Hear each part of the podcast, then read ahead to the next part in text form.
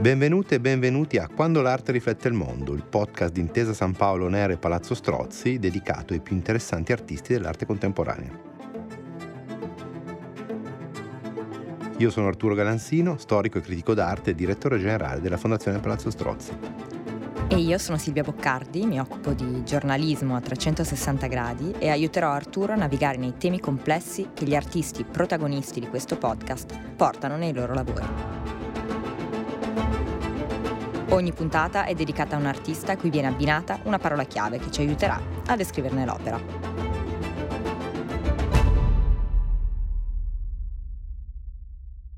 Oggi parliamo dell'artista serba Marina Abramovic. Sono state scritte e dette tantissime cose su Marina, è una delle figure artistiche più iconiche del nostro tempo. Una donna straordinaria nel senso proprio di fuori dall'ordinarietà una vera e propria extraterrestre, con la sua ricerca artistica ha attraversato mezzo secolo, sfidando i propri e i nostri limiti, reinventando il rapporto con il pubblico e inventando il concetto stesso di performance, entrando indelebilmente nell'immaginario collettivo.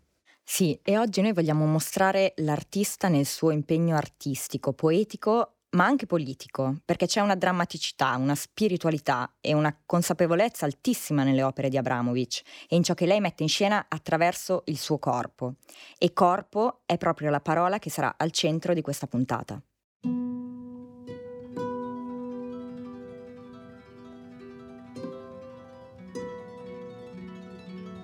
Cominciamo dalla sua biografia, nella quale sono presenti degli eventi imprescindibili per capire il suo lavoro.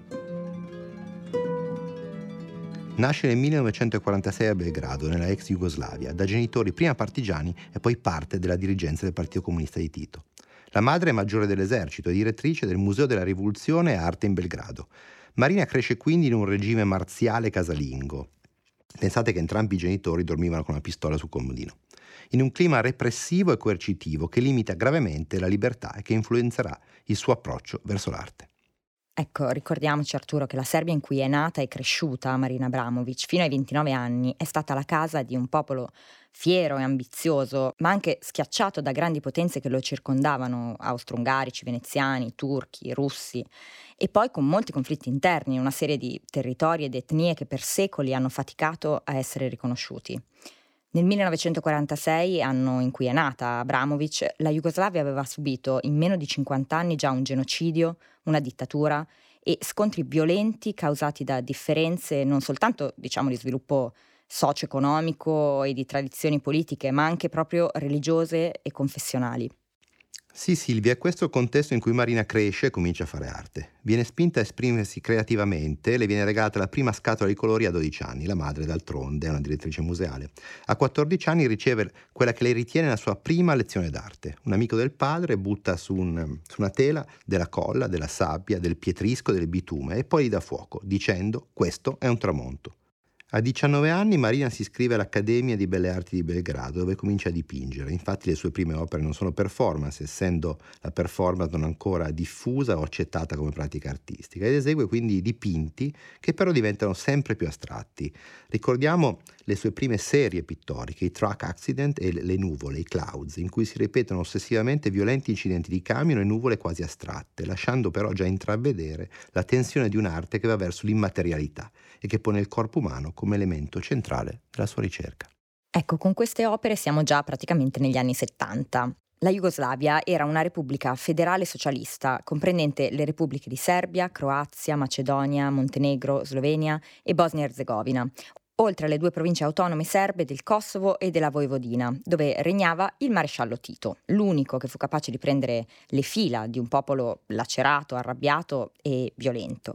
E infatti Tito, il cui mandato dura dal 54 all'80, quindi l'adolescenza e la giovinezza di Abramovic, riuscì a far migliorare negli anni del suo governo la qualità della vita delle masse della Jugoslavia. La pressione della polizia si era attenuata, una famiglia su quattro aveva la macchina, crescevano le seconde case.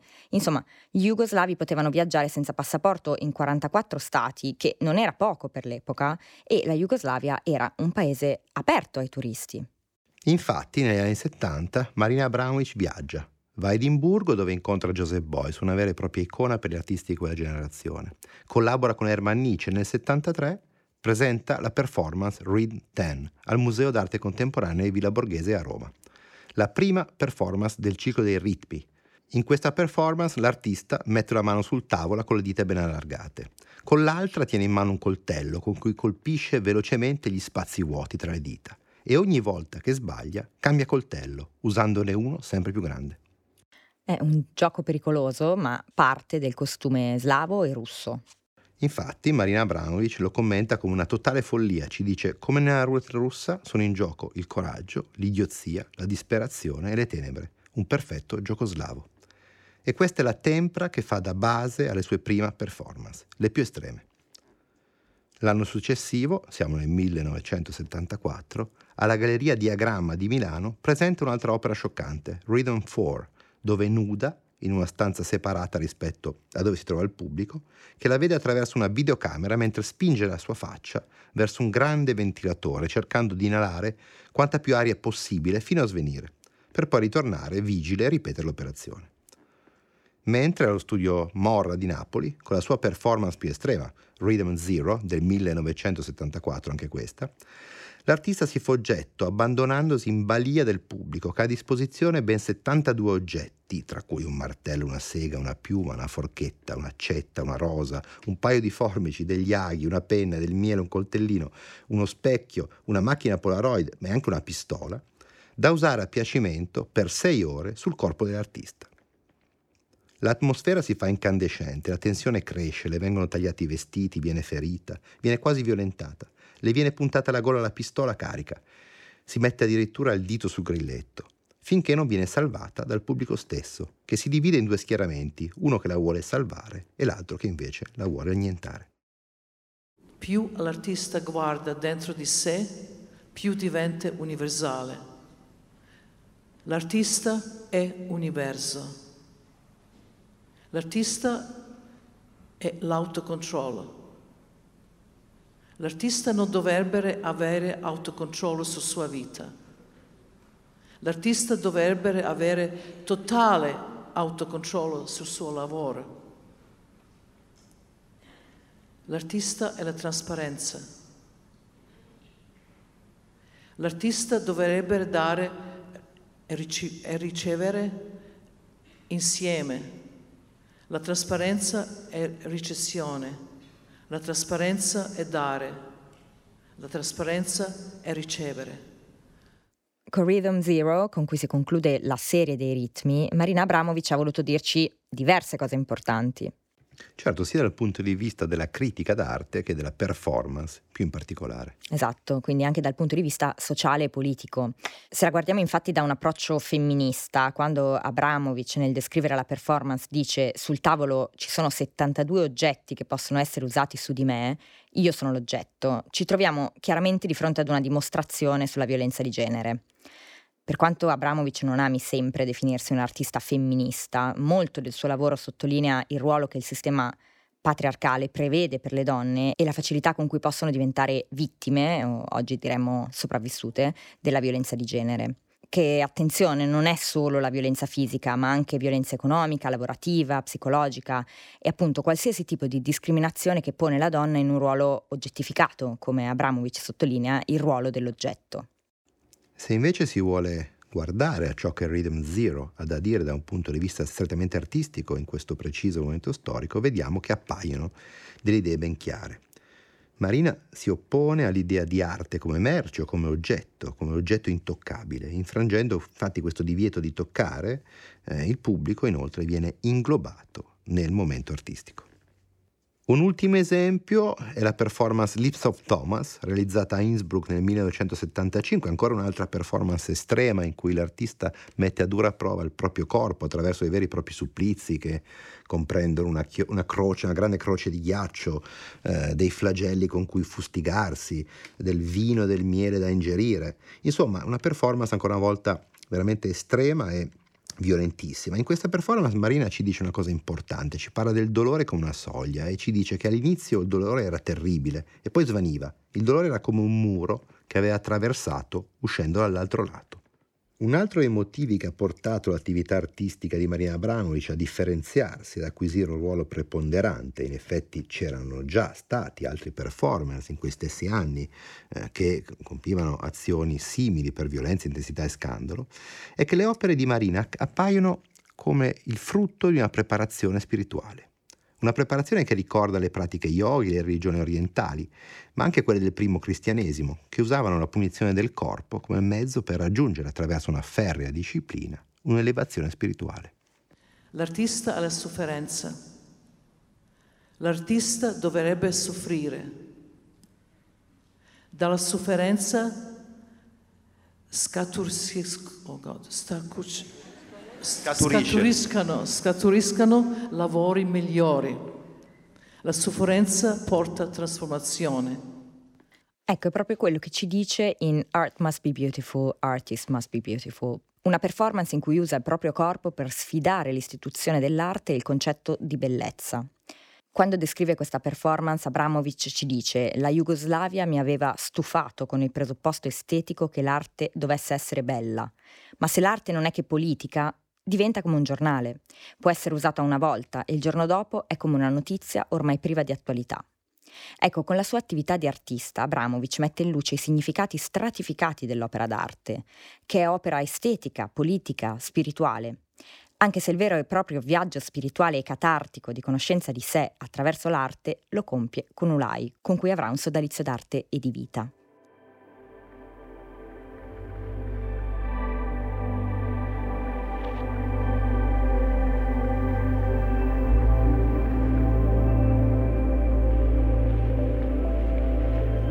L'incontro con Ulai cambia radicalmente la vita e la pratica artistica di Marina Abramovic. I due si conoscono nel 1975 e da quel momento le performance cambiano. Si abbandona la componente più cruda e violenta e si va verso una, una, un'arte più mentale, un'arte più meditativa. I due cominciano un lungo periplo e viaggiano in giro per l'Europa, in furgone, così come quest'estate ha fatto la nostra Silvia, e incontrano vari personaggi e artisti, tra cui anche il Dalai Lama un paio di volte. Viene in mente la posizione molto politica che assume il corpo eh, di Marina e Dulai insieme questa volta, in diverse performance, tra cui in particolare Imponderabilia, celebre performance nel 1977. Durante questa performance i due artisti rimasero completamente nudi, uno di fronte all'altro, all'ingresso della Galleria d'arte moderna di Bologna, così come fossero gli stipiti di una porta. Per entrare nel museo il pubblico doveva passare attraverso lo stretto spazio tra di loro scegliendo verso quale dei due artisti voltarsi. Programmata per sei ore, la performance venne interrotta dalla polizia dopo solo i 90 minuti. Ecco, così come Abramovic e Ulai, e come me, altri giovani viaggiano in furgone, parlando coraggiosamente all'epoca di liberazione del corpo, adottando stili di vita differenti. Sono gli anni della cultura hippie, della liberazione sessuale, del femminismo, dell'utopia di una società libera. È il tempo dei concerti, dei grandi festival e appunto della performance in cui si critica il corpo come oggetto di consumo. Il suo connubio artistico, sentimentale e esistenziale con Ulai è durato 12 anni. È stato un momento di unione d'arte e vita totalizzante. La celebre performance Rest Energy del 1980, una performance in cui Marina regge un arco e Ulai una freccia in tensione, conserva tutti i simboli della relazione amorosa. La tensione, appunto, l'eroicità, la fiducia, la possibilità di restare feriti. La relazione, il loro sodalizio artistico, finisce nel 1988 con la performance The Lovers. I due artisti infatti decidono di porre termine alla loro relazione in modo piuttosto eh, epico e spettacolare, con una performance. Una performance in cui si sarebbero dati addio incontrandosi a metà strada eh, sulla muraglia cinese percorrendola dai due estremi. Marina da oriente, partendo dal Mar Giallo, Ulai da occidente, partendo dal deserto del Gobi. La vita sentimentale di un artista. L'artista dovrebbe evitare di innamorarsi da un altro artista. Scusa. L'artista è l'erotismo. L'artista dovrebbe sviluppare un punto di vista erotico sul mondo L'artista dovrebbe, dov- dovrebbe essere erotico. Ecco, siamo nel 1991, tre anni dopo l'episodio di The Lovers. In meno di dieci anni, dal 1991 al 2001, tutte le ex repubbliche jugoslave vengono coinvolte in guerre interculturali, una dopo l'altra, da nord a sud. Iniziamo nell'estate del 1991, quando partono gli scontri in Slovenia, poi in Croazia e nel 92 quelli in Bosnia, dove per tre anni si scontrano bosniaci musulmani, croati e serbi. I conflitti fecero decine di migliaia di vittime, centinaia di migliaia di sfollati e furono caratterizzati dalla violenza, pulizie etniche, abusi sui prigionieri, massacri e stupri di massa dei civili. Questo contesto di atrocità porta al momento culminante delle guerre jugoslave, la guerra del Kosovo, uno dei conflitti più efferati del Novecento. Qui da un lato c'era la popolazione albanese della regione, appoggiata dall'esercito di liberazione del Kosovo, l'UCK, che da anni chiedeva maggiore autonomia e intendeva seguire la strada dell'indipendenza che era già stata intrapresa da Slovenia e Croazia. Dall'altra c'era il governo centrale di Belgrado, che era guidato da nazionalisti serbi e che non intendeva fare altre concessioni. Gli scontri continuano finché non si inizia a cercare la mediazione diplomatica, ma i serbi lasciano presto il tavolo delle trattative perché considerano umilianti le condizioni poste dai paesi occidentali. A questo punto la Nato decide di intervenire con un'intensa campagna di attacchi aerei per riportare la Serbia al tavolo delle trattative e scongiurare il rischio di altri massacri di civili. Nell'anno 1999 ogni mese sulla Serbia viene scaricata una quantità di esplosivo uguale a quella scaricata sulla Germania durante l'intera Seconda Guerra Mondiale.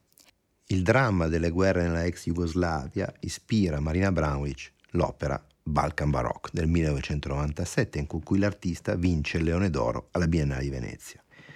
L'opera diventa metafora contro tutte le guerre. In questa performance l'artista, all'interno di uno scantinato buio, pulisce una ad una migliaia di ossa di bovino, raschiando pezzi di carne e cartilagine putrefatta, mentre intona canzoni della tradizione popolare serba. A oggi le divisioni tra serbi e albanesi in Kosovo non sono completamente sopite, anzi. Lo Stato del Kosovo, nato nel 2008, fa ancora fatica a essere riconosciuto a livello internazionale.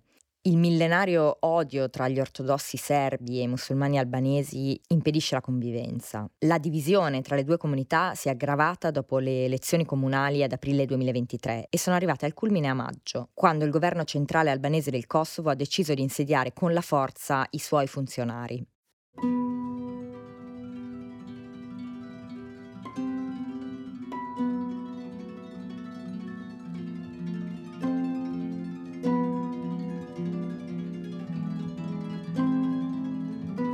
Gli ultimi lavori di Marina Abramovic, siamo all'inizio degli anni 2000, dopo il suo trasferimento negli Stati Uniti, la vedono protagonista nei più grandi musei del mondo, dove continua a portare le sue performance vecchie e nuove. Una delle performance recenti più famose è House with an Ocean View, una performance nel 2003 in cui l'artista vive per ben 12 giorni senza eh, mangiare all'interno di una sorta di trilocale minimalista, appunto vivendo 24 ore su 24 sotto gli occhi del pubblico che la osserva in questa routine quotidiana fatta di abluzioni, meditazioni e riposo.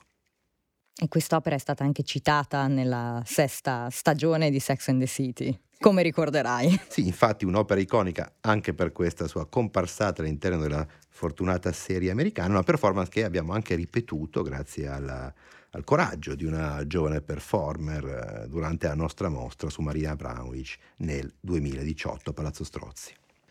E questa era solo una di molte performance che a Palazzo Strozzi sono state riperformate, ovvero eh, riadattate eh, da altri performer selezionati e poi allenati, diciamo così, eh, seguendo i precetti eh, molto severi del metodo Abramovic. Grazie a quindi una sorta di metodologia per la performance, Marina Abramovic è riuscita a rendere le sue performance eterne e a farle quindi rivivere attraverso l'opera di altri performer.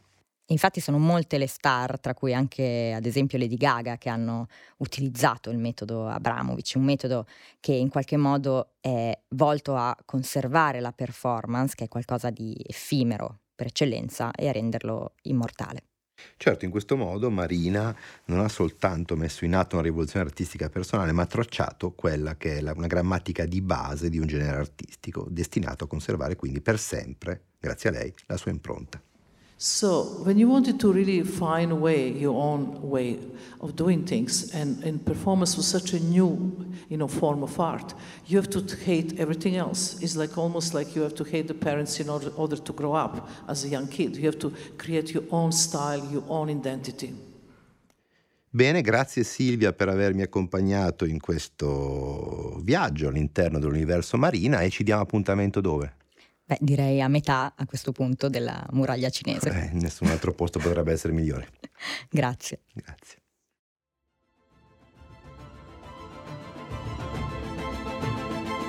La mostra Maria Abramovic The Cleaner, curata da Arturo Galanzino, è stata organizzata dalla Fondazione Palazzo Strozzi dal 21 settembre 2018 al 20 gennaio 2019 ed è stata resa possibile anche grazie al sostegno di Intesa San Paolo.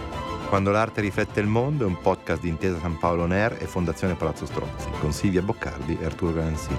Testi Silvia Boccardi, Arturo Galanzino, Cecilia Parini, Francesca Sante. Presa audio e montaggio Emanuele Braca di GRS Studio. Produzione esecutiva Cecilia Parini. Per Fondazione Palazzo Strozzi, direttore generale Arturo Galanzino, responsabile di relazioni esterne e development Riccardo Lami, comunicazione digitale Mattia Sfavarato, curatrice Ludovica Severgondi.